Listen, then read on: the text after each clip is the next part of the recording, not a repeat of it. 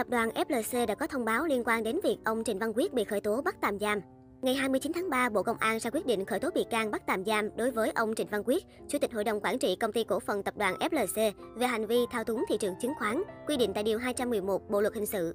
Cơ quan Cảnh sát điều tra Bộ Công an đã ban hành quyết định khởi tố vụ án hình sự số 06, các quyết định khởi tố bị can lệnh bắt tạm giam đối với ông Trịnh Văn Quyết, đồng thời tổ chức khám xét chỗ ở nơi làm việc tại 21 địa điểm đối với các đối tượng liên quan. Tối 29 tháng 3, công ty cổ phần tập đoàn FLC đã phát đi thông cáo sau khi ông Trịnh Văn Quyết, chủ tịch tập đoàn bị khởi tố bắt tạm giam. Theo FLC, vụ việc có liên quan đến việc cá nhân ông Trịnh Văn Quyết thực hiện các giao dịch mua bán chứng khoán trong thời gian gần đây và vẫn đang trong quá trình điều tra ban đầu, chưa có kết luận chính thức. Ông Trịnh Văn Quyết đã và đang tiếp tục phối hợp với các cơ quan chức năng trong quá trình điều tra, làm rõ các vấn đề liên quan. Để làm rõ tập đoàn FLC không phải là chủ thể và có liên quan và hoặc có những hoạt động liên quan đến vụ việc này. Theo đó, vụ việc hoàn toàn không tác động hoặc làm thay đổi các định hướng quan trọng của FLC trong hoạt động sản xuất, đầu tư kinh doanh cũng như phát triển bền vững trong thời gian tới. Đồng thời, cũng không ảnh hưởng tới quyền lợi ích hợp pháp của khách hàng, cổ đông cũng như các đối tác đang có giao dịch hợp tác với tập đoàn. Ngay sau khi có thông tin để hạn chế mọi rủi ro có thể phát sinh và đảm bảo hoạt động thường xuyên của tập đoàn, ông Trịnh Văn Quyết đã tiến hành ủy quyền cho bà Vũ Đặng Hải Yến, Phó Tổng Giám đốc của tập đoàn FLC.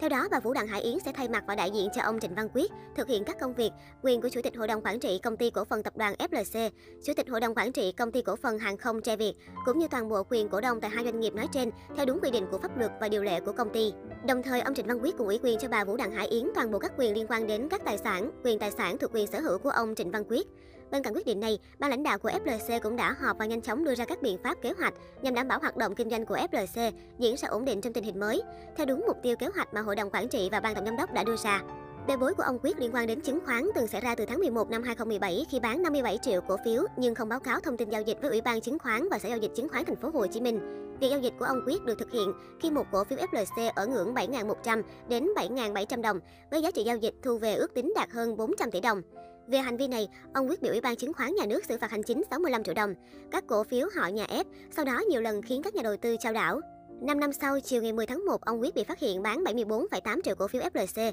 song không công bố thông tin trước đó. Sở giao dịch chứng khoán thành phố Hồ Chí Minh ngày 11 tháng 1 ra thông báo hủy bỏ giao dịch này, biện pháp chưa có tiền lệ trên thị trường chứng khoán Việt Nam. Ngày 17 tháng 1, ông Quyết bị Ủy ban chứng khoán nhà nước phạt 1,5 tỷ đồng, mức cao nhất theo quy định hiện hành về chứng khoán và đình chỉ giao dịch 5 tháng.